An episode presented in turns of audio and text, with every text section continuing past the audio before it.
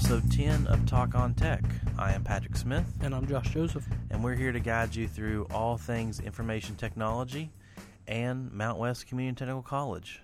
Uh, today we have kind of a, a special supersized interview uh, today with Scott Nicholas, which we'll be getting to momentarily. But first, let me just get out the quick announcements. That we won't be having any news stories today because of how long the interview is, but I, I think the interview is well worth it to go ahead and throw into one complete episode. So, just a reminder for our students at this point, you can start registering for summer classes. Uh, fall registration will be here before you know it, but with summer classes, if you have to pick up any general education courses like Englishes or maths or or sociology, those type of things, definitely a good time to go ahead and knock those out during the summer. As a reminder, you can register online, and we have three different sessions going on. Summer A is May 14th through July 20th.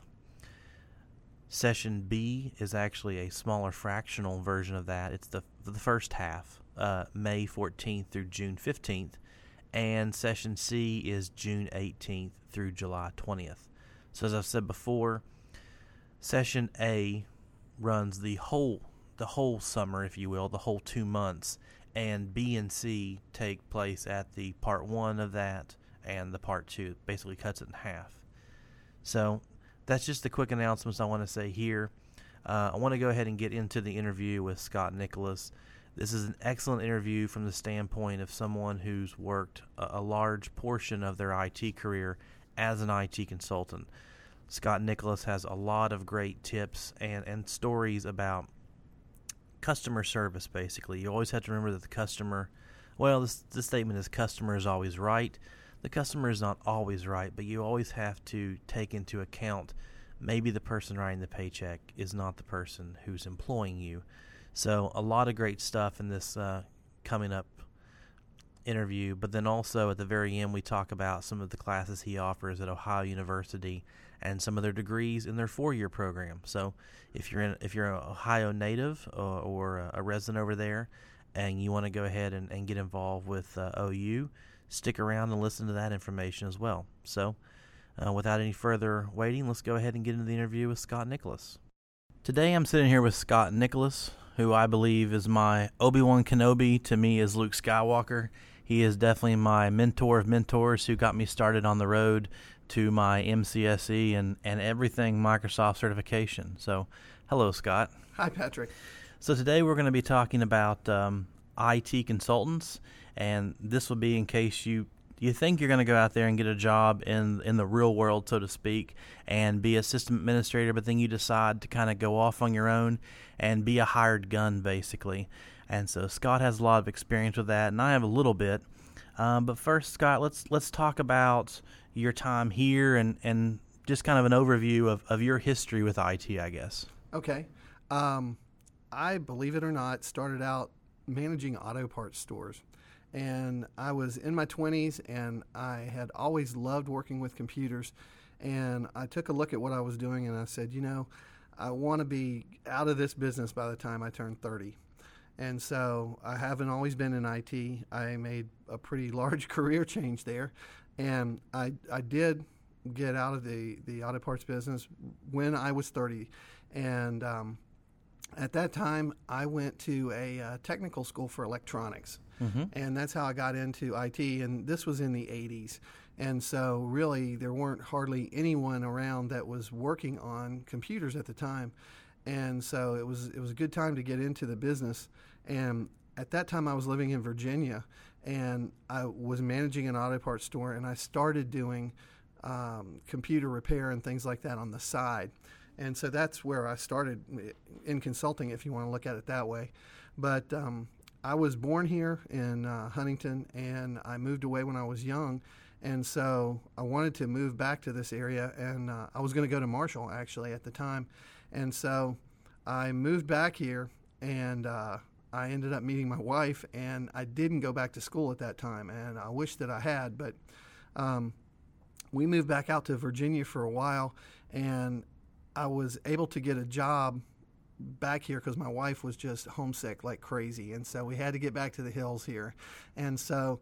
Uh, I got a job working for a company that's no longer in business now called the Computer Store. It used to be on 6th Avenue in the Prichard building.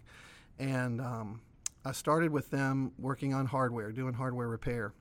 And uh, at that time, Novell was the networking software that was out there for PCs. And um, So was that like maybe 90, 91, just to give an idea? it was it was probably 92 Okay. 1992 1993 i i could quickly see that uh, like i say i was working on hardware but i could quickly see that there were going to be more people that could work on hardware than there would be who could do networking Mm-hmm. and I just thought networking was the coolest thing ever because um, just being able to connect up all these people and and decide what they could get to and what they couldn't get to and you know what they could print to and um, just it was just the, the neatest thing ever. And IT in general for me has always been like getting paid to do my hobby. And so that's that's the kind of job you want to find. If if you can find a job where you can be doing the things that you love to do that it, it's not really a job then and so um, I talked to my boss at the time and I said, hey, you know, I would really like to get into the networking. And we had someone else that was uh, already certified as a Novell um, CNE uh, certified network engineer. And so she said, well, we're not going to send you away to class for that, but if you want to study for it on your own, you can grab this guy's books and, and do that. And so that's what I did. I uh, self studied for that, and it took six exams to uh, become a CNE, and uh, and so I did that, and I started working doing networking on that as a certified network engineer. And so, as you probably know, when you go out into IT, you can kind of go into three different avenues. Basically, one, you can get out and you go and you work for a company that has IT. And so, and everybody has IT now. It's like uh, electricity or sewage or whatever. It's a, just another utility. Everybody has to have it, but it always it hasn't always been that way. And so, you can work for a company that can afford to have an IT person. And so, that might be a job that you could get. Um, another way to go would be to work for a company that provides IT services to other companies, and that's what the computer store did. Um, we were we were a reseller. We sold hardware and things like that, also, including Apple products. we were, the, I think, maybe the only the only Apple dealer in West Virginia at that time, and um, I wish I would have known back then. yeah, we had our little Apple. I remember the old Apple logo too. You know, we had it there, and um, but we had a couple of different locations, and one was in Charleston, and the majority of the Apple stuff was done out of the Charleston store. But here in Huntington, we did mostly PC stuff, which is kind of funny because we did lots and lots and lots of work for the state government, which was in Charleston, and so the Charleston store didn't do much of that at all because they were doing Apple products. So anyway, but you can get a job working for a company that provides IT services to other companies who can't afford to hire a full time IT person, you know, on staff. And so um, that's what the company I worked for did. And then finally, you can decide, hey, you know, I want to blow this pop stand and I'm going to just go out on my own and and do my own thing. I'm going to do consulting. I'll I'll pick and choose who my customers are and um, what kind of jobs I want to do. And I think that's primarily what we want to talk about today because I've I've been in um, pretty much in all three of those situations, but uh, and by far the consulting on your own is, I think, the the most rewarding because you really get to pick and choose what you want to do and who you want to work for. And um, I've had I've had some bumps along the way, some potholes, if you will, um, when I was working for uh, the computer store and some of the customers that I had to deal with. Um, it was just some things that we want to talk about and things maybe that you want to try to avoid happening to you. So, Okay. Well, I will just say um, I've already I've already talked about my history at least here previously, but for a time, um, my first job in IT was around 99. And so I got a job with a local company called W3 Consulting at the time. Uh, actually, during the time I was taking the NT4 classes to you. And, um, and so I worked there for a while. That company dissolved. The partnership kind of went separate ways. That sometimes happens when you have partners that own a company. and so I stuck with one of the partners and we continued on to another company, but I did I I did fit into that second category of working for a company who was basically contracted as a as a third party consulting company. And and then also all the while there there were people who would get a hold of me and say, "Will you come do this for me?" that type of thing. So yeah. I've done little odds and ends. Uh, especially I found for former bosses of, of nothing because you know my first my first job you said yours was at an auto parts store my first job was at a gas station but my boss knew that I was into computers. Yes. So years later, she would call and be like, "Hey, uh, you're a computer guy, right? You want to come out here and network my computers, or you want to come out and set up um, IP webcams for me so I can monitor the the office from the house?" So Right, that always right. that always helps. So I, I guess there, your first lesson is. Uh, think about all the people you are networking with because at some point if you want to work for them on down the road they may call you in an unusual time and give you a, an opportunity you would have never thought about Oh, definitely. I, I didn't mention how I came to be here at Marshall and, and be, you know, your Obi Wan to my Padawan learner there, if you want. Geez, we're talking geek. Um, what what happened there is that um, the computer store had been owned by the same uh, person since 1976, and I mean that's ancient in computer computer terms. I mean old, and um, this was in uh, 1999 and um, she i had been there for about 10 years. And um, i decided if she was not going to own the company anymore i really didn't want to work there. And so it just so happens that i had taught uh, an adjunct class here um, at mctc when it was marshall community and technical college and um, and so uh, that was a repair class an A plus repair class, and so at that time, just as when I was getting deciding I wanted to move on to something else, um, Dr. Bob Hayes, that used to be uh, the president of Marshall University at the time, he was an interim provost for the Community and Technical College, and so f- eh, I, I love Dr. Hayes. I mean, he he is is like a grandfather to me. I mean, I just he is like your mentor he, he's he's well, not not so much on the tech side because he won't even use email. but it's so funny. He at that time was he said that he wanted to create a um, an MCSE program for the community and technical college. And like I say, he he does not use tech. He will not use tech. And yet he had the foresight to to see that that was something that you know the community college really needed. And so they were trying to decide whether or not they should hire a full time faculty member to come in and do that, or if they were going to kind of farm out the classes to um, a third party training company.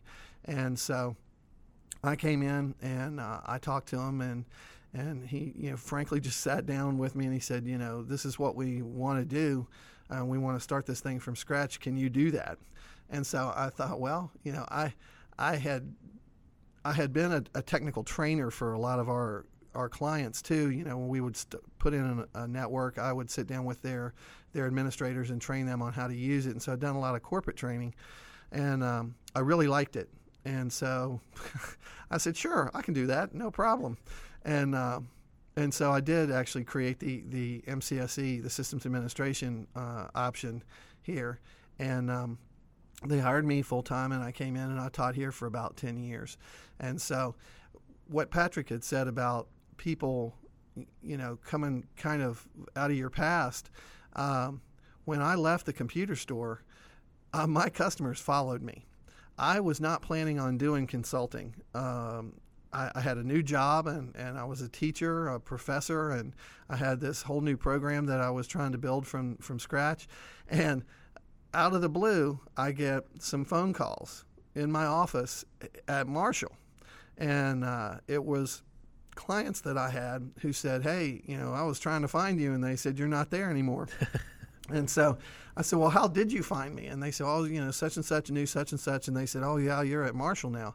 And they said, We still want you to take care of all of our networking and so forth. And I said, Well, I have another job now, you know. And uh, they said, Well, that's okay. We still want you to come and work on our equipment and, you know, keep our network up and running. And I said, Well, I thought about that for a little bit there. And I said, Well, okay, I can do that, but let me tell you up front that I can't just drop everything and run in you know to help you when you when you have a problem because it, it's just a different situation. I may have classes to teach or you know office hours where I have to meet with students, and so up front they knew that. I mean, I made that clear, and they still said that's okay. We still want you to do this, which kind of said something for the the people that were, were working at the computer store at the time, and so and I mean, basically, that's what happened with the computer store. It just, you know, the, the good people kind of fled, and um, it went downhill, and so they're gone now. But um, that's how I continued to consult after I became a, teacher too. And so, you know, and Patrick was in the very first group of students that came through in that program, and they were handpicked, by the way, um, by the professors that were already here. And so, you know that says a lot for Patrick too. And I must say, um, he has been probably the best student I've ever had. He has a, a, memory like I don't know. I've never seen it on anybody else. He would say something like, you know, do you remember back on February 22nd when we were on chapter such and such, and we were in module this on page such and such, and you said that? And I'd say, well, no, but go ahead, you know. And so he says now his memory's not quite as good as that anymore, but I still find that hard to believe. So um, that's how I ended up consulting. I had I had clients from my former company, and they followed me. Uh, not by my choice, they just tracked me down. Even I mean, and so that's that's the kind of business that you want, and you can, like I said, you can pick and choose. I mean, those people really wanted me, and I knew how well they, they were to work for and so forth. And so I chose to go ahead and have them as, as clients. Um, that's the thing with consulting. You get to pick and choose who you want to do work for and what kind of work you want to do. When you first get into it, it's going to be pretty lean. You know, you have to build up a customer base, and that's scary. Um, you might want to work for another company for a while to to build up your skill set so that and also your confidence so that you know yes I can do that. Um, I've been there. I've I've seen this problem. I can take care of it. I know for a fact. Um, that's not to say you can get into some deep trouble sometimes and think you know well I thought I could do this but um, that's just IT in general. You know unexpected things will happen but um, as far as consulting is concerned, that's that's what I like is the ability to pick jobs that you find interesting um, and work with the clients that you like to work for, um, and also the ones that you know will pay you. That's a big thing. Yes, getting paid. Getting paid is very important. Yes, it is. Uh, Patrick and I had talked a little bit ahead of time, and, and he knows from experience in my class that I had a lot of stories about doing this stuff for real in the real world, if you would. Um, at the computer store, I did a lot of work for state government, and uh, and so the way that would work, and by the way, the way I got paid, and you know, different employers would do it different ways, but um, I got half of my billable time, and this was a long time ago, and so um, you may be completely different now, or oh, you may oh. find different businesses doing different ways. Oh yeah, definitely. Um, the what the way my deal with them worked was they gave me a very small salary, and basically the salary covered doing work for the company itself. So you know, if we were having trouble with the network at the company, I you know that that was covered by that. You know, not not billable time.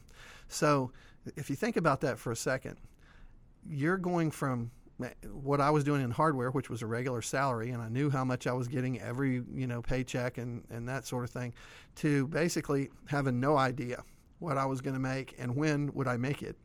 It's almost it's almost like a server a little bit, like a waitress or a server at a restaurant. They give you a very small base salary, and if you're good at your job, you get the tips. Well, I kind of liken it to, uh, say, like a lawyer or a doctor. Um, they're if if you're a lazy lawyer and you don't do any work, you don't get any. You can't bill out any time. Uh, a doctor, if they don't see any patients, they're not going to make any money. And so the same thing was true for me. And you know, it was kind of scary to to make the jump and say, okay, you know, I'm going to do this because I did not have um, a, a client base where I had been supporting them, and so I had to kind of hustle around. And you know, when jobs would come in, I would say, hey, I'd be glad to do that one, you know, or whatever. Well, some of that fifty percent. I mean, if they're taking fifty percent from you, is some of that the idea that they're going to help try to, uh, if a company calls them, they're going to recommend you? I mean, I would have to think some of that is marketing for you on on their part. Well, uh, keep in mind, I was a full time employee of the company. It's not like I was a, a third party that that was on tap for the, the company to kind of you know bill me out. I, I worked there full time. I Okay. had benefits, you know.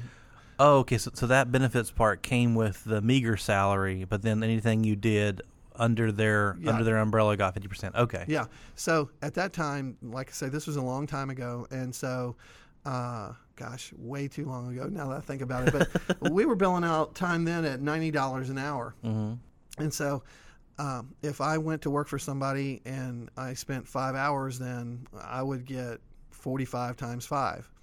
And uh, it sounds fantastic, you know. Hey, that's $45 an hour. That's still pretty pretty good nowadays. But um, the thing is, uh, you didn't get paid till the company got paid. Right. And so you might bill it out, you know, now, and then you don't see it for a month or longer. And so you really don't know when the company's going to get paid and you're going to get your money in your paycheck. So you might get a really dismal paycheck and you're like, oh, oh man, you know, what are we going to eat this week or whatever. And then the next week you get this monstrous paycheck where several jobs come in and you're like, woohoo, you know, this is great. So you have to be really good at managing your money and not spending it when a big chunk comes in so that you have it in your bank account when things are lean, you know. And so, um, Well, even when people, even when you bill people, there's that whole um, what's it called, net ninety, where net- basically, yeah, we would do net 30. Oh, okay, Um, and what that means is that we would bill it out and we expected our payment in 30 days. You know, the, the balance of what was owed was due in 30 days. Now, as you know, uh, sometimes that's not how it goes. and so, um, sometimes it becomes like net three sixty. yeah, or when when are they ever going to pay? Um, uh, an example that I ran into with this is um, I had a client that um, was a you know a professional business. I won't say what they did for for a living, but um, it caused me not to ever want to work for someone in this profession again. I will say that. But um, this person had uh, they had two locations and they wanted to open up another location and offices, you know, a professional business. And um, I had been doing work for them, you know, before, but um, they wanted to upgrade all of their, you know, their systems at the two locations that they had, and then wanted to network in the third location. And so they wanted all new hardware, and um, they wanted you know everybody to be able to talk to everybody else and that sort of thing. So I gave them a, a, quote on the hardware, which I did not make money on hardware. I got together with our salesman, and we would often work together like that. He would give a quote on hardware, I would give a quote on the um, the support or whatever was required, and uh, it would be a package deal. So anyway, uh, we got the hardware. I did all the work, put it in there. And at the time, I talked to this person, and he said, um, Would it be okay if I pay for this with a credit card? I want the frequent flyer miles. And I said, Okay. Now, that cost the company about 3% Mm-hmm. to, to take it with a credit card. A lot of people don't know that, you know, you, you pay a percentage when you accept a credit card. But anyway, we said yes, we would go ahead and do that. Well, the net 30 part comes and goes. You know, I, I went in, everything was working fine, everybody was happy, and uh, and so then Net 30 comes and goes. Now, keep in mind, I am not a bill collector. I am an IT systems engineer, right? Mm-hmm. And so, uh, our we had someone you know that worked there, an office manager that that was responsible for that. Well, um, about 60 days had gone by, and so she comes to me and she says, "Hey, such and such has not paid their bill. Can you call them?" Well, I hate that. You know, I'm not a bill collector, but I did call and I said, "Hey, everything going okay?" And he said, "Yeah, sure is." You know, and so I said, "Well, do you recall?" You said that you know, you would like to pay with a credit card. And I said it was okay. And he says, yeah. And I said, well, it's been 60 days and we've had to pay our vendor for the hardware. Right. And, um, and I said, you know, you said everything was going well, you know. He said, oh, I have to meet with my accountant and figure out, you know, how we're going to put this down on the books and everything. So I said, okay, fine. When's that going to be? He said, Thursday. I said, okay, fine. Thursday comes and goes. Another Thursday comes and goes. Still no pay. So I call him back and he said, Oh, yeah, I still haven't gotten with him yet, you know. And I said, So when is that going to be, do you think? And he says, Oh, I don't know, probably sometime next week. And I said, Okay. Long story short, it just kept going on. Finally, um, I called him up one day and I said, Listen, you know, we really need to get this taken care of. And, uh, and I said, You know, when can you pay? And he said, Well, sue me then.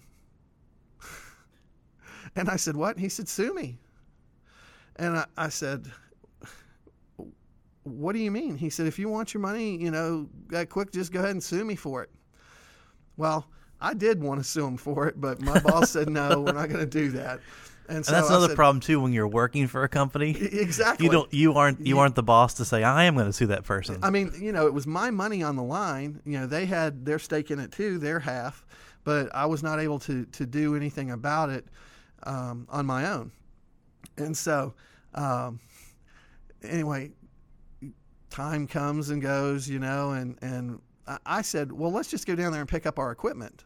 Mm-hmm. Well, legally, turns out you can't do that either. Really? Yes.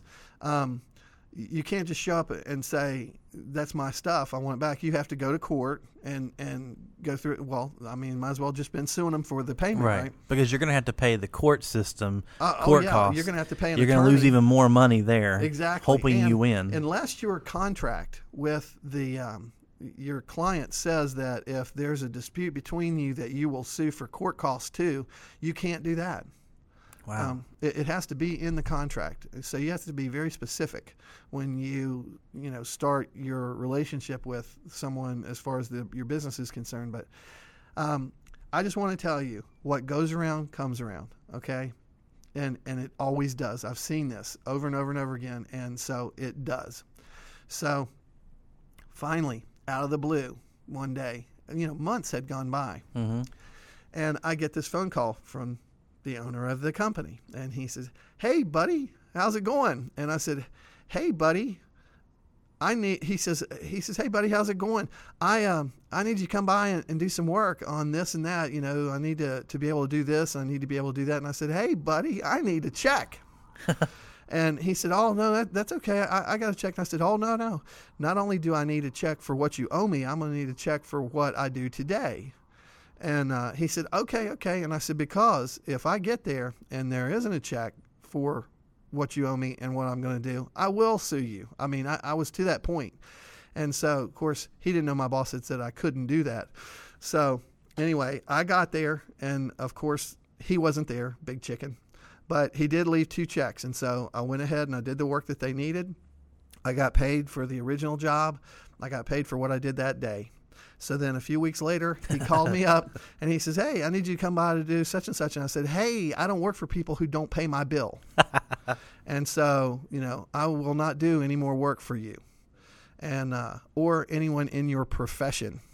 And so, uh, that was that was an, an interesting situation. So uh, it worked out that by the end you were square with that person, but you made sure that you didn't have to incur any more debt. Exactly. I was not going to sink any more of my time uh, into that person's business and then have to wait around for months and months and months to get it, or maybe not get it ever. Um, and so. Um, you know, Patrick and I had also talked about uh, another situation where um, the owner of a company may not necessarily know what's going on with its employees as far Right. as you know how they're treating you as as a consultant and um, Well, you know, you, you were saying there. I just want to jump something in here Sure. a second. You said there with the "what goes around comes around" thing. I, I find being a consultant to be a double-edged sword. If you're a good consultant, you get in, you get the job done, you get it done efficiently. Yeah, you may be charging nine dollars an hour, but you got the job the job done in two hours. Some other slob might have come in and taken nine or ten hours, and they may have to come back. But Yes. good consultants get the job done in a timely fashion. And that's great. You hope they call you back because you got it done fast and efficiently. But that's also a double edged sword for the fact that you need money to live. Yes And so when you get it done efficiently, you don't get paid nearly as much. Well, you may charge more than than the the slob that took nine hours, um, and that you may need to sell yourself. And you say exactly what you just mentioned. You know, yes, you might be able to get somebody for cheaper, but it's going to take them longer. They're going to bill you more hours. I can come in and get it done in a shorter amount of time and get you up and running and productive again. Right. And in a much shorter amount of time, you know, you don't have so much downtime. But the reason that everyone was calling you back was because you did get everything working correctly. You were cordial with them. Um, also, I find a lot of IT people. Well, they can start off this way, and this may this may be a bit of a stereotype now, but a lot of people used to be like the Saturday Night Live skit, the the Nick Burns, the company computer guy, Yes. where you walk in there and someone asks you a question and you immediately belittle the person or you you say what an ignorant question to ask me how or, dare or you, ask just use you know tech terms that the average person does not understand Yeah. just to show how much you know and and they don't Yeah. I, I don't think that's a stereotype because i still hear that from employers that one of the biggest things they want from new hires especially in IT is people soft skills being able to deal with people and i will tell you that has been one of the biggest uh, factors in my success is the ability to talk to people, not down to them and, and not to belittle them in any way, but to talk to them at the le- at the level that they understand. And and that really takes some experience on your part. You know, you, you need to talk to them, find out where they are, and then if you can, you know, you got somebody that's fairly tech savvy, you mm-hmm. can talk to them about, you know, you have a RAID 5 array in this server and that is going to protect their data. Mm-hmm. And you can have a hard drive fail and, and, you know, they won't lose anything.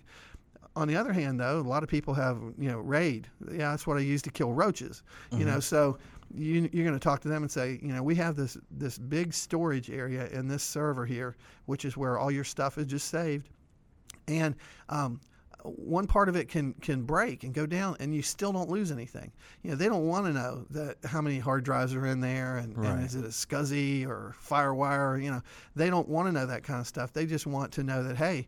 Um, even if a piece of the hardware fails, they still have all their data. You know, they're not going to lose anything. So to be able to talk to them at the level that they understand, and it's it's hard. You know, you, you have to talk to them about that. right Um, I, I mean, I, I'll give you an example of Okay. something that I had. Uh, I had someone call me one day and they said, "Are you a Novell CNE?" mm-hmm. This was just out of the blue, uh, and I said, "Yes, I am." And this is a national uh, organization, by the way okay and and so they said, could could you come and uh, and take a look at our system? The person that we have now said that they have made the system, they configured the system so obscurely that nobody could come behind them and and figure it out. job security Yeah, and, and that's what the person actually said to them. They said, that's what I call job security.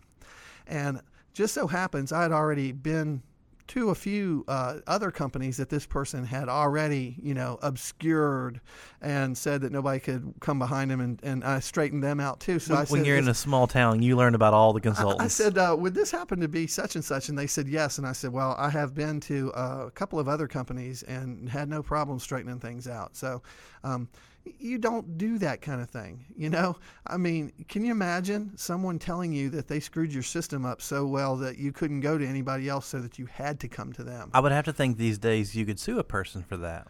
Uh, I, I don't know. I, I don't know about that. I, I mean, it, it was running. It did what they said that it would do. But I'm saying it's their equipment. So Yeah. for you to block them out of it, that seems like it, it didn't block them out. What what this guy did, and, and I mean, it was just crazy. He he would. Uh, this was on Novell, and you had a lot of um, batch files and and scripts that you could call, and so he would nest his calls inside. He would have a batch file that called a script that called a batch file that called something else, you know. And yeah, it took some time to sit down and figure out what was he actually trying to do here. But after I straightened out a couple of others, I was pretty hip to the way he would try to, you know, hide things. Um, and so he wasn't locking them out of their system. He was just making it difficult to uh, figure out how he was doing some of the stuff. You know, uh, if if he said here, you know, call you run this batch file, and it would work, then that was okay for them. But if they wanted to change something, he would have it nested back and forth so many ways they couldn't figure out They a, a had to normal call person. him. Yeah, they, he, they had Yeah. to call him, and man, that just drove me crazy. I mean, But, but it it- also provided me with quite a bit of business. well, it drove them crazy enough to call somebody who wasn't their normal IT guy and take a risk on an unknown. Exactly. So I think the the old adage is true. What is it? You get more you get more uh, flies with honey than Yeah, vinegar. you catch more flies with honey than you do with vinegar. That's right. But also, I think I think that mentality of, of people talking down is that they're. You were saying earlier, you need to get confidence in Yes. yourself. If if someone had confidence in themselves, they wouldn't be worried about talking down to the client. They wouldn't be worried about locking the client out because they would know that when the client had a problem, they would be called because Exactly. Their that- work would stand for itself. Yes, Um, and the client somebody- would see that. Yeah. If if you're confident, you, you're not trying to prove that to somebody else that you are. You know, I am the tech guy. Uh, I you your work will stand on its own, and they will see that you you are the man. Hey, you know, um, if I call this person. He is going to get it fixed, you know, and that's a great feeling on your part too, as a consultant. They they um, it can be kind of scary because you you you're it. Mm-hmm. You don't have somebody to, to you know level three tech support to throw it up to. Right. You are the person. The buck stops with you. But also, that's why you make the big bucks. But also, um, for them to have that much faith in you, I mean, it feels great. They, you walk in and they're like, "Oh, thank goodness you're here." Um, we we need you so much. You know, here, fix it, and and you get it done. It's it's great.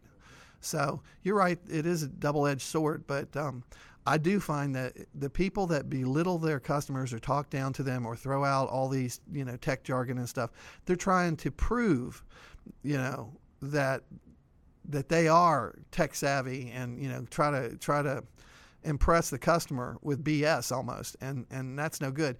If you can get a rapport with your customer, like if I come in and I just start talking down to you, and I make you feel stupid. Are you going to want to pay me money to come in and make you feel stupid? Right. No. If if they have a choice to pick somebody who comes in and makes them feel stupid at such and such dollars an hour, or they can call somebody else that you know explains to them what's going on at a level that they can understand and makes them feel comfortable and still gets the job done. Who are they going to call? and maybe even charge more. Oh yeah, because you can charge more. They're like, you know, this guy he he charges more, but he spends half the time, and I like him. Mm-hmm. You know, and that's that's a Well, big thing. I mean, even even if it's like they're both here three hours, but the nice guy charges ninety dollars an hour, I'd rather make my money be give me nice time as opposed to belittling time. yes, you know, I'll spend the extra money just to be comfortable with this person. Yeah, right. That's So, true. that's true.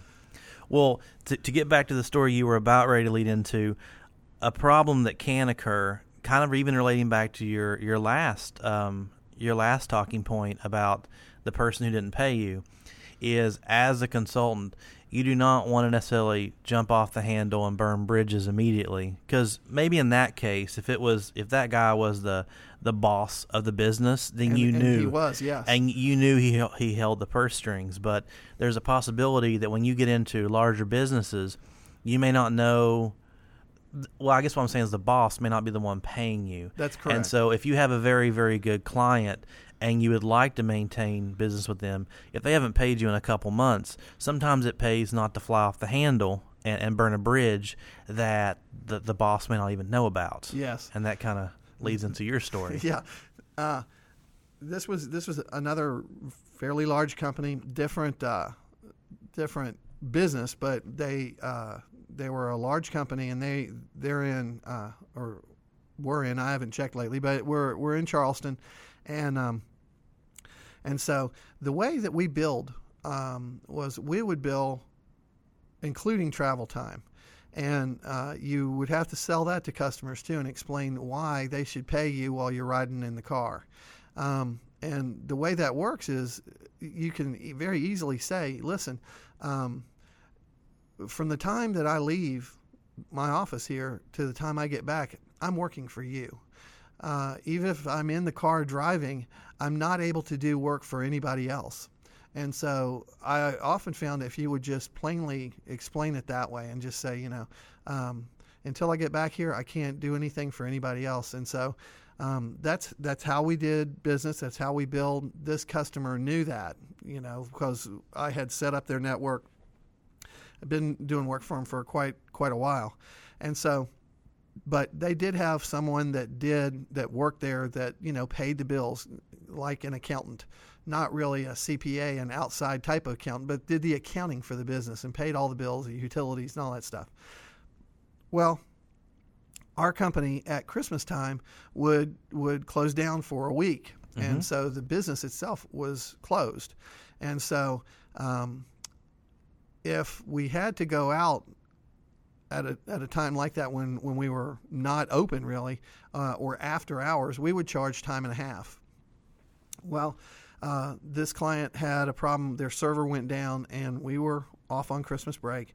They called. Uh, you know, we had an answering service, and they got in touch with me, and so I went. You know, from home on my Christmas break, I drove up to Charleston. I got got them up and running. Everything was good. Hey, great job, you know that sort of thing. And um, and I left. Well, I billed them for travel time, and I billed them at time and a half. Well, uh, when it came time for them to pay the bill, their person that did the accounting that paid the bills calls up uh, our office manager and says, "Hey, I'm not paying time and a half for this, and I'm not paying travel time either." Well, first of all, travel time, they've been paying travel time forever. You know, they knew about that. right Um, and so they just refused to do that. And so um, the owner of the company sent a salesman from the Charleston store over to essentially cut a deal. the owner of your company The owner of my company sent someone because she worked out of the Charleston store. She sent a salesman from the Charleston store, a salesman, to to settle my pay. your IT pay, Yeah, not my your not IT yourself. pay. Yeah, You know, out of my wallet. And so what he does is he goes over there. And now, see, he had sold them the hardware that mm-hmm. I installed on. So he got all his money when when he did. You know, they, they paid the bill for that. he made So- sure he got his. yeah, well, yeah, he got his money, and so he goes over now, and he's going to take money out of my pocket, and so he says, "Yeah, don't worry about the time and a half or the travel time. Just you know, go ahead and pay us for the the time that he was here." So I was furious when I found that out, and I said, "Hey, how about next time you make a sale, I go to your client and I tell you, hey, don't worry about you know paying for this or that. He he doesn't need that commission. It's not a problem." Mm-hmm. So I said, "Don't ever do that to me again," and uh, and so uh, at that point, I said in my mind, "Okay, fine. You know, I'm not going to do any more work for you, though, if that's the way you're going to be." Right. Well, um, a month or two, like I say, what goes around comes around. But but you got paid in that instance, just not what you were expecting, not what was I got upon. paid just for my time on site Right. at the regular billable Right. rate. Which is still going to make you mad.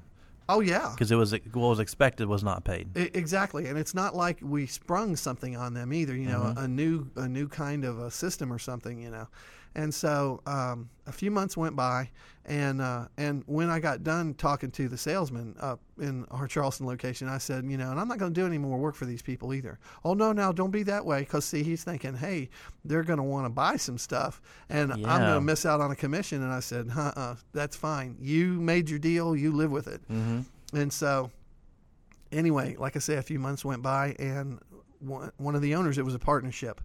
One of the owners called me up, and we had had a great relationship. I mean, we really did. Um, I turned them on to Quake Arena, actually. And at lunchtime, you know, the, there were all these cubes, right? Um, the owners bought Quake Arena and all these add-ons too. And at lunchtime, practically the entire company would be hunting each other down Quake inside 3. Quake Arena. Yeah, and um, I mean, it was a blast just to watch them, you know. And so we had a great relationship. And so he calls me up and he says, "Hey, um, I need you to to come by and do some work for us." And I said, "Hey, I'm sorry, but I I can't work for you guys anymore." And he said, "What do you mean?" I said, "Well, because of." You know, do you remember when I came there at Christmas time and, you know, we were off and everything? He said, yeah, I really appreciated that. You got us up and running, you know, and, and, uh, I, I, I appreciate it. And I said, well, such and such wouldn't pay my bill. And he said, what? And I said, yeah, she said, uh, she told us that, you know, she was not going to pay time and a half and she was not going to pay travel time and she wouldn't pay the bill unless, you know, it was just my time on, on site. Right. And he said, let me call you back. And so he called me back in about a half an hour and he said, I am so sorry. I had no idea that that was going on. And he said, I promise you that will never, ever happen again. And so that was a perfect example of where um, one of his employees had done something, taken it on her own Mm-hmm. uh, initiative to say, no, I'm not doing that, as if the money was coming out of her pocket. Right. And uh, and so the But of course, you never got your extra you needed. no, now I, I did actually talk to the owner of the company and I said, you know, this was not right that you did me this way, that you sent this person over to negotiate my pay Right. and, and I had no involvement in it. And she said, okay, uh, what we'll do is um, I'll pay, or the company will pay Yes. travel time. So your so your own company pa- My- reimbursed you. Yeah, out of their fifty percent of my, my billable time, Oh, okay. they they paid for my travel time, but I did not get the time and a half. So, Right. uh, I mean, I, I did get paid, not what it should have been, but it was still, you know, it wasn't as if I came away with nothing. Right. And uh, and so anyway, um, you may find, and, I have found this in more than one situation where uh, the person paying the bills almost acts as if the money is coming out of their pocket Right. and uh, and so you know They're they're doing it for the good of the company. yeah right it, it, it feels to them as if it's their money Mm-hmm. I guess but um, it in this case it, it caused a, a real problem and the owner was not aware of it at all Mm-hmm. until he happened to call now if that person had called and said we need you to come up here and do this I would have said no way Mm-hmm. and so in this case, I had a good relationship with him, and he called me directly, and I said, you know, I'm sorry, I just can't do it because of what happened. And he's like, what happened? Right. And when I explained it to him, he, you know, apparently had a talk Mm-hmm. with that person and said, you know, you don't do this, you know. Hmm. So anyway, So yeah, don't, don't. Yeah, I guess the thing is, from, from even these two situations, don't immediately, abruptly burn a bridge. yeah, Maybe I would have done some burning on the first one there for sure Right. if I'd had a chance. But my my boss had a more level head, I guess, at the time, and said, no, we're not going to sue them, you know. Right. Um, Right. But anyway, yeah, It- what goes around comes around. Mm-hmm. Though I, I'm telling you, you you'll see it. If if they try to to do you wrong now, down the road, they're going to need you, and Mm-hmm. Yeah. you'll be able to get to get what you need out of the situation, um, and then Mm-hmm. or at least can an, at least enough to cut them loose. Yes. To cut your losses, and- and get say, some back. You know, I'm not gonna I'm not gonna do that for you anymore because of the way you did me. So Right. Well, I know where I was doing consulting. Um, we had we had our our big bread and butter contract basically, which around here was uh, with the local cable company Century. Uh, Century Cable was here, and this was around the time that At Home was was the big Uh-huh. rage, uh and so we had the cable modem contract where. I would wouldn't, I wouldn't, install I wouldn't call it a retainer, but I would just say we had a very active partnership where we got paid per installation we made. Uh-huh. So when I got brought in, that was my job. They're like, you know, this is this is like A plus stuff. You're putting in a network card. You're cleaning out their AOL settings. You're getting them up and going. And uh, wow, AOL. that was Wow. that was like I mean that was really throwing you on the front line sometimes because you would run into e machines that had um, things soldered into them that you couldn't actually plug in Oh, an gosh. ISA or a PCI uh, network card, so you'd have to go with a USB network card. I saw some hideous computers back then, but we also had some some retainers for some companies we had too, and so what did you say you all call we, those? we called them service contracts. Okay. Where and and the way we did it was we would say, okay, um, we will.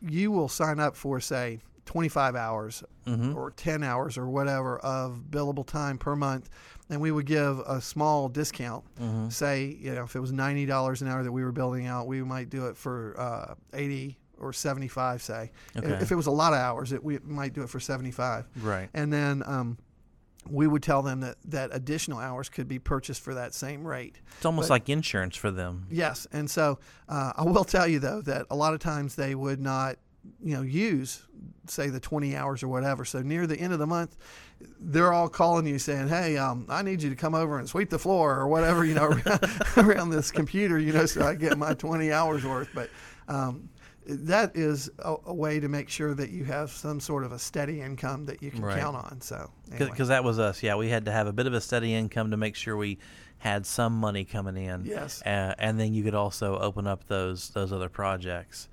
So that was that was really big for us.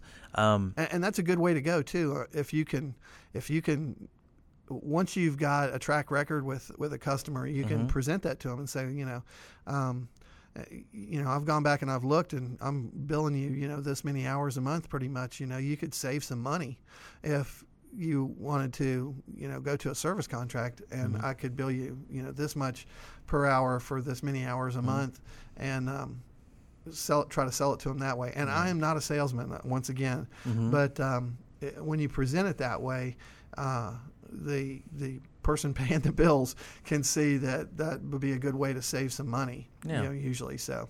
yeah, I mean, Yeah. it usually makes sense if you're having to shell out that much money, and someone's offering you that on a on an average basis you're going to shell out less. That's Yeah. usually a a win-win situation for both because you've got steady income. That's true. Now you said a lot of your all's jobs were state. Yes, we did. Uh, I mean, man, uh, at one point I was probably doing eighty percent of all of all my work was done for uh, state agencies and things like that. I've And- never done anything state. I mean, I've heard you got to take a civil service test. So, Well, I mean, give us an idea. That, that would be if if you worked for the state, I guess. I, I don't really know. I mean, Oh. like as an employee. I thought you had it even for contracting work. I thought. Well, unless they've changed it, uh Uh-huh. it, it wasn't that way. But you had to go through quite a vetting process. I mean, um, you you provided you know financial information on the company, and uh, you had to be like bonded Okay. and and that sort of thing. Because let's face it, you could get into a state agency and you could totally hose them up, and um, and make them, you know, inoperable, Right. if you want to look at it that way. And so um, you had to become qualified to bid on state contracts. And so um, this was a long time ago, but they would put up things on a bulletin board service, which was contracts that needed to be bidded on, and they're called RFQs, and they're, they're still called that a lot of times from big companies, um, request for quotation. Um, and so in that document, they would say, they would, you know, itemize exactly what they wanted done, um, what kind of hardware they might want, or what kind of service they wanted provided. And then you, as the vendor, would sit down with that and figure out what you needed to bid to or wanted to bid on that particular job. And then if you were the low bidder and you were qualified, then you would you would get that particular job. And so um, very often you would be on a, a job like that, and you know you would get a purchase order for that particular job. Mm-hmm. Um, and so you would get there, and you, you kind of felt sorry for some of these people because they had like no IT of their own, maybe in their department. Right. And so it was kind of like people who were just starving for help. And so they would be, you'd be. And, you were the guy walking through the town with big old loaves of bread, and they're yeah, all coming exactly. up to you, please, you sir, know, please. And uh, twenty dollar bills hanging out of your pockets and stuff, and they're like, "Please help me." And so, uh, you would get there, and then you'd be fixing things that you were getting paid to do, and they'd say, well, "While you're here, oh gosh, how many times I've heard that? While you're here, could you do? Could you just take a look at such and such?" And I mean. Every now and then, I would go ahead and do that, and especially when I first started doing it, because I was just trying to build some goodwill and everything. But um, eventually you'd get so tied up working on these while you're here's things. Um, and so I finally got to where I would just say, I, I would be glad to help you with that, but I have to have a PO for, for that. Right. And, um, and I'm here working on this particular job here with this PO. And if you were nice about it, you know, and calm and say, I would love to help you, um, then a lot of times they would say, okay, how much is that going to cost? And you could tell them, and you get that too. You know, so if you played your cards right, you would get additional work. Um, you you didn't just want to say, no, I can't do that. You know, it's not on the PO. Um, that's usually called uh, scope creep in project Oh, yes. management. Um, it- you know, where uh, they want to add something later on. You know, after you've already made your agreement and said, you know, this is what we are contracting to do in this amount of time for this amount of money. It will do these particular things. You know, those are like the three legs of project management.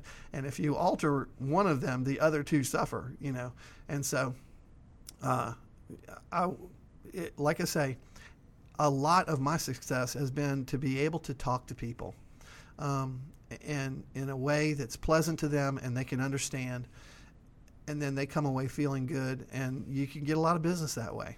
So uh, it's worked out really well for me.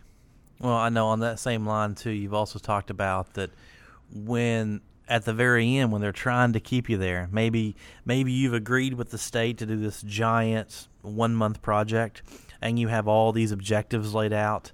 That as you start to get near the end, they may be like, "Well, I'm." I don't know if I want to release the pay because I'm pretty sure you haven't done this, this, and this.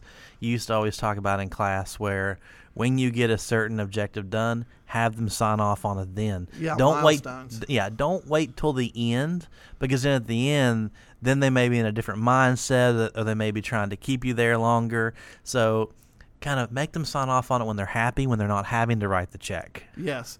Um, and actually, like the department wouldn't even write the check. Even it, it would be, um, you know, the the state auditor's office or whoever it was that that, that actually did that. But um, yeah, on on the uh, on the request for quotation, um, they would have set down what they expected, and so if you would uh, get to a point where you had completed that particular phase of the project or whatever, you would just have them sign off on that particular milestones or what they're called in project management again.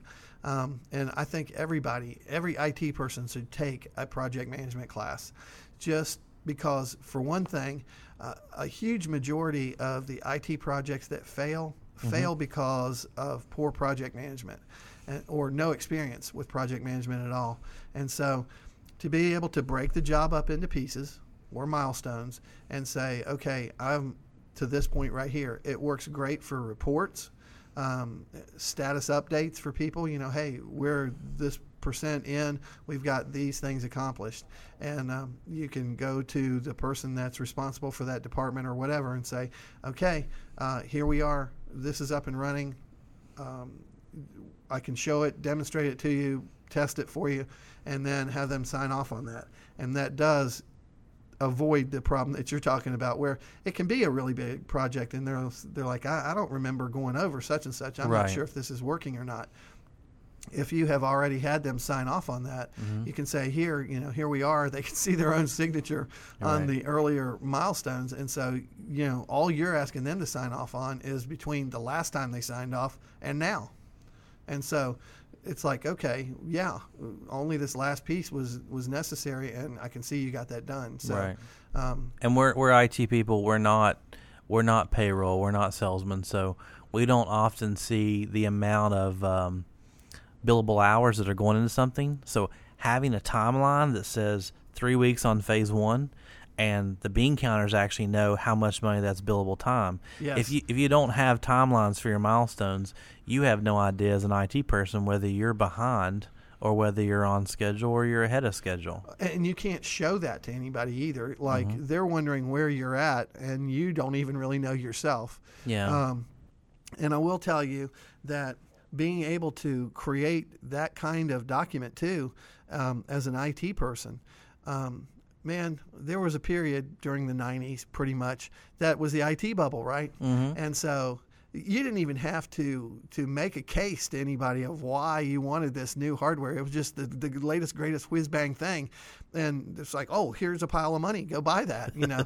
and so um, nowadays you cannot do that, and we're starting to come out of um, you know kind of a dry period, and companies are are hiring uh, IT people back again, and um, they're doing it because they have put off projects for quite a while now, and basically they're starting to get their budgets back also. And uh, by the way, this is just a little bit off topic, but um, in the past, a lot of times it, the it, IT people it was very specific what you did. You know, I am a I'm an MCSE, I'm a Microsoft specialist. Um, what I'm starting to see now is uh, IT um, employers are starting to look for kind of a jack of all trades. Once again, it used to be that way because you kind of had to know a little bit about everything. And now it's getting back to that because they don't want to hire a specialist that is only good in one area. They're looking for people who, who know about a lot of different areas. and want bang for their buck. Exactly. Why should I have to hire five different people when I could hire two people who really know what they're doing in a lot of different things? So, uh, just as an aside, um, take as many different areas as you can, get certified in as many different areas as you can, because you never know what certification or um, training that you've had will get you the job that you have gone in, you know, to. Uh, Or you may have the people go, "Oh, I know you're here for this. Would you all do you also know how to do voice over IP?" Yeah, because um, then- then you we, we have a, an opening in that department, and it actually pays more. Yeah. or something like that. Yeah, Because if you don't know it, then you can't be like, "Uh, get me another PO." Because you, would be like, "No, let me let me pass it on to somebody else who's going to make that money." yeah.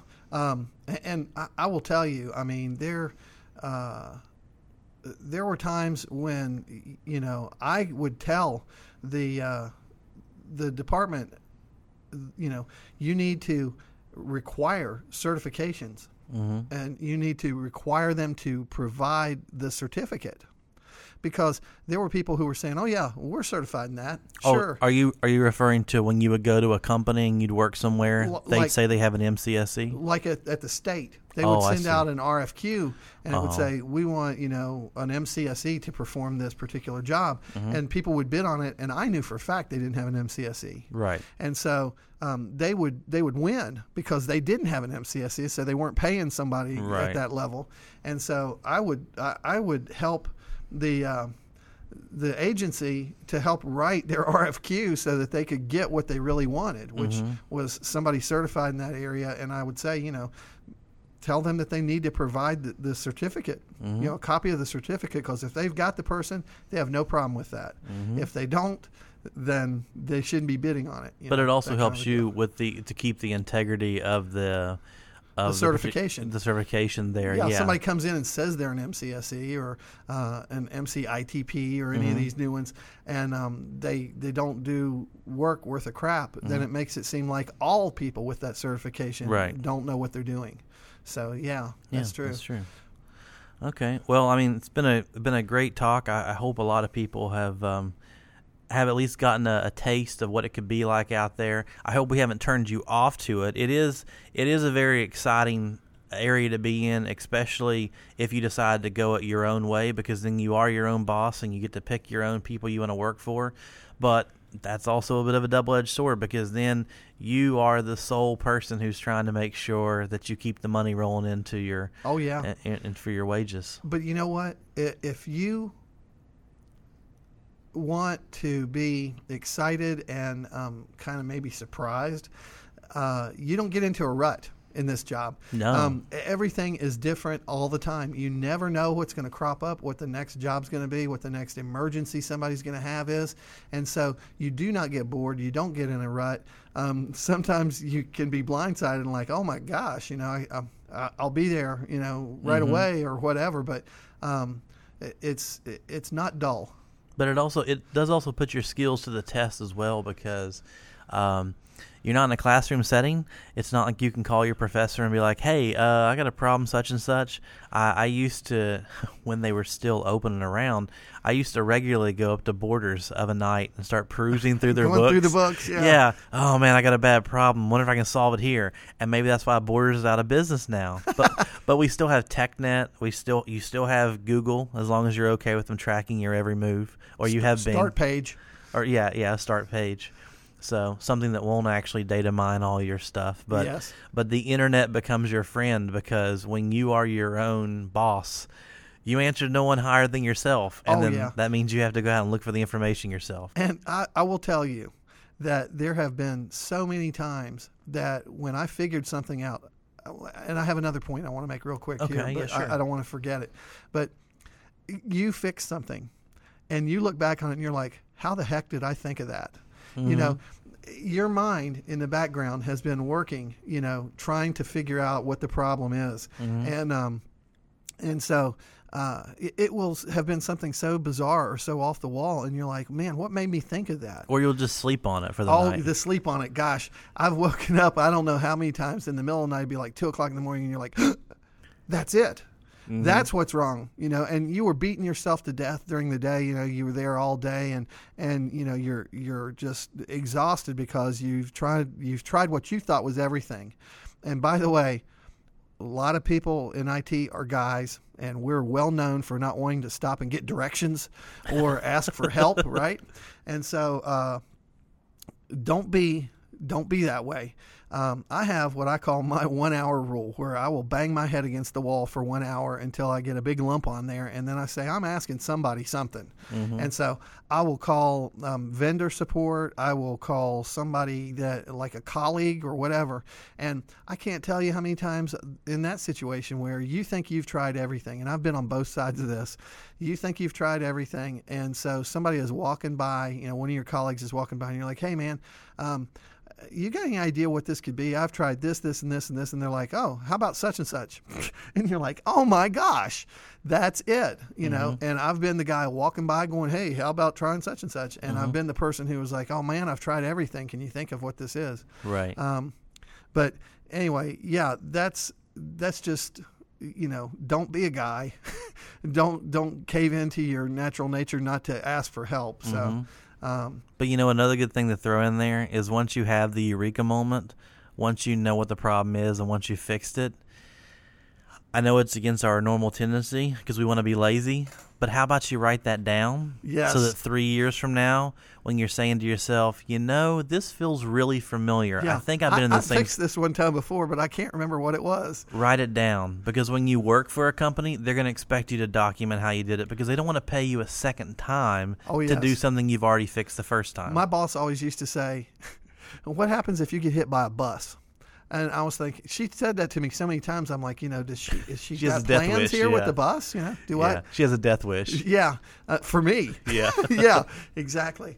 But uh, anyway, you know, um, the the thing, uh, documenting it is a, is a big thing, so that let's say you're not there anymore, and somebody can come behind you. You don't want to be the guy that that said, you know, my stuff is so obscure, nobody could figure it out afterwards. You know, you want to be the guy. It's like, oh, here I see where where he did such and such. That was it. So, Right. Anyway, Well, um, just to wrap up here a second before we before we finish it up, you you are no longer here at Mountwest, but you're now over at OU. So Yes. I'll, we're going to have a podcast eventually where we talk about the articulation that MCTC now has with OU, where you can go and get your associate's degree here, and you can move on and complete your four-year degree at OU. And Do you happen to know what the name of that? Yes, it's called a Bachelor of Technical and Applied Studies, and Okay. uh, and so it's it's where you basically bring in your two year technical degree, Mhm. and then um, you build your own four year degree. Mhm. Uh, it's really really flexible, and you can kind of concentrate on the areas that that you're interested in, and um, you know, in a two year degree, you're so pressed for time. You know, Mhm. you, you have so many things that you want to get in there, and the majority of that stuff is the juicy technical stuff. You know, Yeah, that's the me good, right now. The good classes, and so, to, or what we think of as the good classes. Right. And so, um, but in, in a four year bachelor's degree, you also need to be uh, a well rounded student. And so you need to have, have had a, a lot of um, general education things that we don't get a chance to go through in a limited two years. So, um, normally in a four year program, what you do is you knock those out first. You you have your general ed things, math and science and and uh, humanities and all that kind of thing, and then you get to what we think of as the good stuff, which is the stuff that you really want to learn. Right. Um, with the Bachelor of Technical and Applied Studies, it, we almost are doing the, the degree backwards. You come in having taken those juicy IT classes, and um, you're you need to pick up some of those other things that that make the four year degree what it is. And so, you but it's also very flexible. You can sit down and pick and choose. Um, a lot of there's a lot of options there as far as classes are concerned, so it's really flexible. Another good thing about that diploma is that it actually has the word technical in the degree Yes, name. Yes, it does. So that would be good in case you're trying to get a generalized diploma. Kind of in that, like I have, I have a Regents here from Marshall, but the problem with mine, and I've got it, and I love it. When I tell some, say IT when or I technical yeah, when I tell when I tell people I have a Regents degree, which is a it's a bachelor's degree from Marshall, where I kind of got to to piecemeal my stuff together as well. Nowhere does it say technical at all. Right. Hopefully, in the in in the resume process of talking to them, I'm, e- I've either written down that I majored in IT, which they now have majors for that. But when I did it, they didn't. Right. So hopefully, I get the opportunity to sit down with the employer and say it's in some sort of technical field. Right, they don't just throw your resume in the trash or something because Yeah. it doesn't so say that. in URLs, it does actually mention that it's a technical. Yes, because degree. I will tell you when if you go on dice.com or you go to career builder or whatever and you look and see what employers are asking for, they're very very much more specific about certifications that they Mhm. want. You know, must have CCNA, must Right. be MCSE on Windows 2003. Um, and then they'll say, and must have a two or four year degree in computer science or a related field. Right. So, um, if you have technical and applied studies in there, technical is telling them that that is maybe a related field, you know, and so you're going to have much less trouble selling that degree than you would for something that has nothing in it that says technical or IT or MIS or CIS or anything like that. So, yeah, I agree. And so that that's an op- op- opportunity we'll talk about um, with someone over at OU. But uh, tell us about what you're doing now. Tell us about your degree options that you have over there as well. Uh, I am the uh, director of computer science technology, which is a two-year degree program there at OU, and um, we we have a Cisco Academy. Um, we are offering several classes similar to what, what you got here at MCTC Mhm. as far as uh, classes that are geared towards different certifications, you know, um, Security Plus, A Plus. Um, we do not have an MCSE program, which I'm sorry to say, but I s- may be coming one of these days. Although Microsoft is trying to stab the heart out of MCSE, um, it, it don't get me going on that one. But um, you know, we do have the the Cisco program, um, and actually our Cisco uh, Academy classes are you can take them completely online if if you want, and so that's been really um, a, a good way to go because we get, you know, OU has campuses all over the state, and so we're able to get people from from all over to come and or to, to take those classes online, which is kind of good. So. And I, I'm sure I'm sure everyone out there knows what OU stands for, but just in case, Yeah, it's not, not- It's not the um, red and uh, and and silver group. It's not the Ohio State University. It's Ohio University. Right. Um, green and white. the Bobcats, right? The Bobcats. That's right. Um, and hey, they did happen to beat Marshall. We did this year. So. oh, but um, yeah, I'm I'm okay with that. Yeah. Right. Yeah. Yeah. And so. Uh, Since Pruitt left, it seems like everybody beats Marshall. Uh, it's a darn shame, but uh, you know it was a it was a nail biter last year, and we lost at the very last minute, and then this year we were able to come back and win, so that was kind of good. But um, you know, we we're uh, kind of one of the best kept secrets, I guess, uh, around the area because a lot of people, when they think of Ohio University, they think of Southern, which is in Ironton, which is Mhm. where my where my office is. But um, you know, if you were to ever to go to Athens, Mhm. you would be amazed. Um, you know, there, well, OU owns over 200 buildings. Wow, just in, Athens? Yes, Wow, and um, it, it's unbelievable. they basically own Athens. Yeah, it's pretty much that's pretty much true. Um, it, it almost feels like Marshall owns Huntington. Well, think of it on a on a la- much larger scale. Um, if you were to look at, at a map of of uh, everything that that OU owns there in Athens, it's just unbelievable. So I was amazed the first time I went there. So anyway, Well, with your you- so you're doing an associate's degree option you have over at your at the Ironton campus, but many of your classes can be done online. Also, some of your classes you don't have to take them at Ironton. Some of them, if you're not teaching them, you're not going to be driving to Athens to teach them. But there may also be other professors who teach, let's say, a programming course, oh yes, uh, Lancaster, something like that. right. Do you all have an articulation with? I mean, within your within your own body, so that your your two year degree can then move on to a four. Yes. Um, you could always go to the Bachelor of Technical Applied Uh-huh. Studies, and, and you don't have to leave. Mhm. That's you know a lot of people around here. Um, it's just the way we are. We don't want to leave the area. Yeah. Um, you can do the entire four-year degree in BTAS there out of um, Ironton or Proctorville. You know, we do have a uh, a really nice center in Proctorville that a lot of people are not aware of either. Um, really nice building, but um, we also do have uh, kind of uh, uh, not it's not an articulation, but um, there's a four-year degree called um, Information and Telecommunication Systems, Mhm. which is networking Okay. and um, they pretty much take everything that out of uh, CTCH, which is my program, Computer Mhm. Science Technology, and um, they'll take our ours and and roll it right into their four year degree. The computer science degree, Mhm. on the other hand, does not accept hardly anything of uh, of the computer science technology Right. degree because they are traditional um, Straight computer up science. and- yeah. yeah, it's science. It's actually in the College of Engineering. oh. And so there, that is really an engineering degree. The math, math, math. The math is ungodly. And so when people come in and they say, "Oh, you're computer science. I want to do a four-year degree in computer science," and I say, "Well, have you seen the math yeah. in that yet?" And they take a look at it and they're like, "Oh my gosh," you know. And so Mhm. that's how that's how I end up with a lot of students in computer science technology, which is really what they wanted to do in the first place, you know. So Right. Okay. Well, great.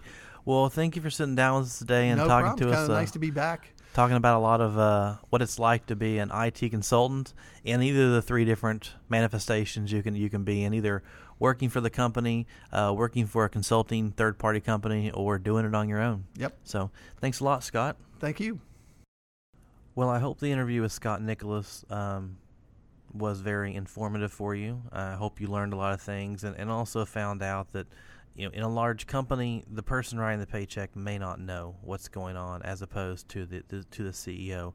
A lot of good information in there, especially if you decide to go the route of being your own employer, um, because you always need to make sure you don't bite the hand that feeds, but they can't walk all over you.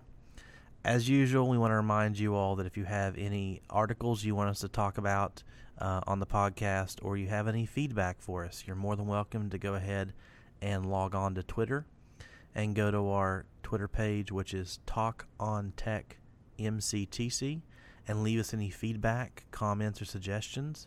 I'll also mention you're more than welcome to go on iTunes and subscribe to our podcast on iTunes, which is Talk on Tech with Josh and Patrick. Feel free to rate us there on iTunes and leave us any comments you'd like there as well. Next week we'll come back with uh, with a new episode where we'll have uh, a lot of great articles again, but uh, this was just a special case. But for now, I am Patrick Smith. And I'm Josh Joseph. Everyone have a great week.